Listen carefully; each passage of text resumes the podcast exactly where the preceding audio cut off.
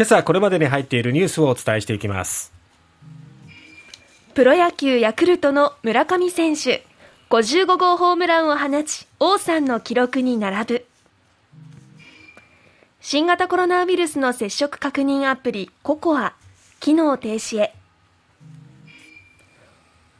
公明党山口氏党代表選挙に立候補を表明。異例の8期目突入へ。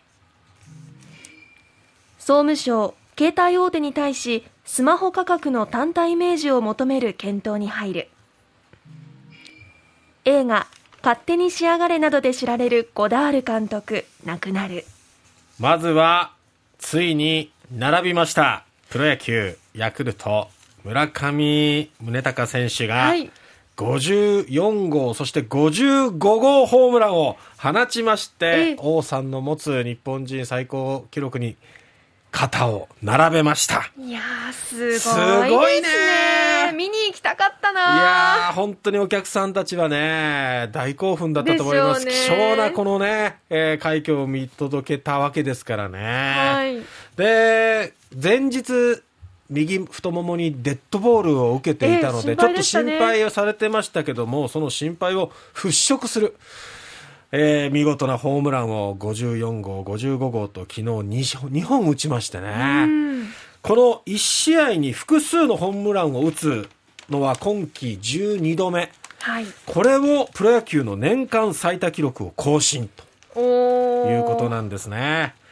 えー、残りは15試合、はい、これで、まあ、ホームラン記録というと60本という記録がありますので、これを破れるのかどうか。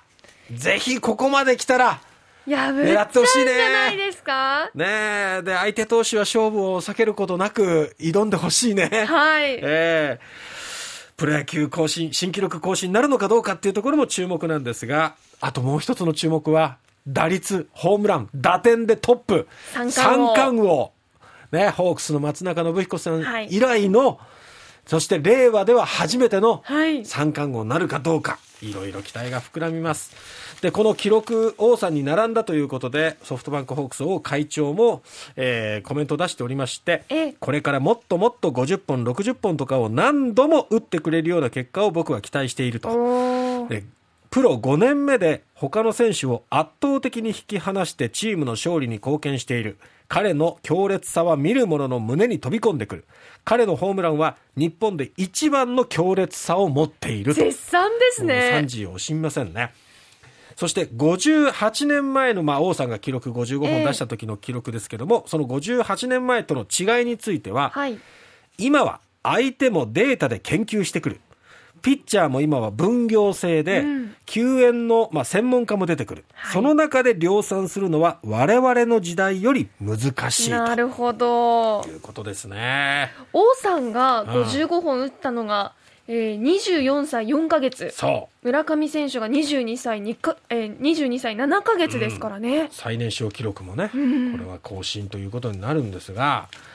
あのーここで期待したいのは、もちろん今シーズンの記録もそうなんだけど、はい、やっぱりここ数年活躍してる選手って、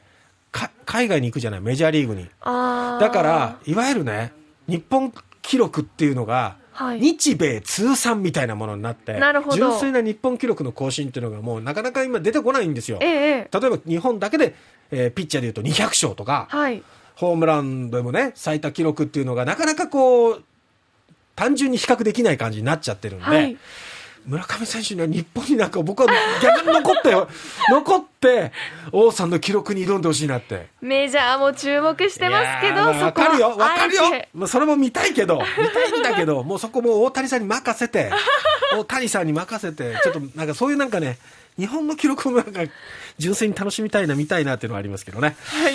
あ次の話題に行きましょうか、はい。えー、河野太郎デジタル大臣が13日の閣議後の記者会見で新型コロナウイルスの接触確認アプリココアの機能を停止する考えを明らかにしました、はい、これはまあ感染者の全数把握が簡略化されることに伴って運用する必要性がなくなったと判断したとただまあ、ココアっていうのは運用をめぐってはいろいろトラブルみたいなものもね、えー、ありましたんで、政府は今後このココアのこれまでのまあ問題点を検証して、そして今後また起こるかもしれない感染症のパンデミックに備えて教訓にしたいということなんですね。はい、この会見がねふわふわしてましたよね。そうそう。バランスボール乗ってたのかな、あれね。腰痛防止のためって言ってましたね。そうか。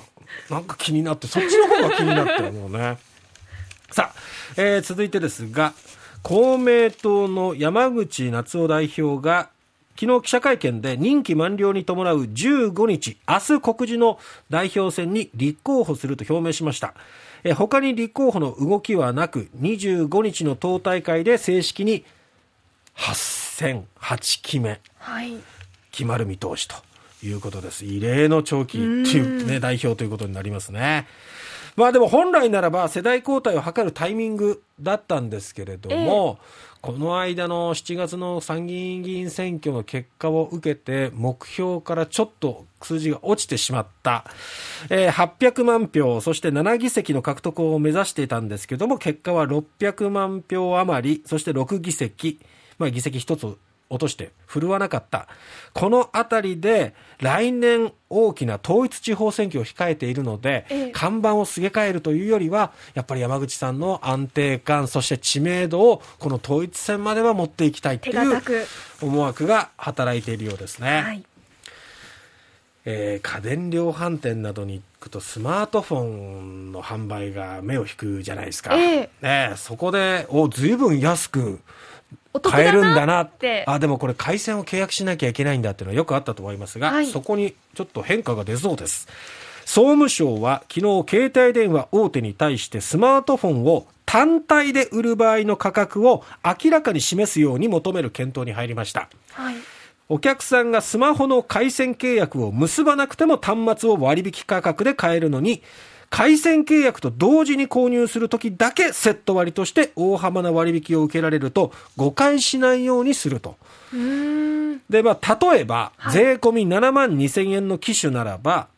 端末購入と回線契約をセットにすれば2万2000円を引いて、で、さらに端末を4万9999円安くして1円で売ることができるんです。えで、この機種は回線契約をしない人にも端末を4万9999円安くして、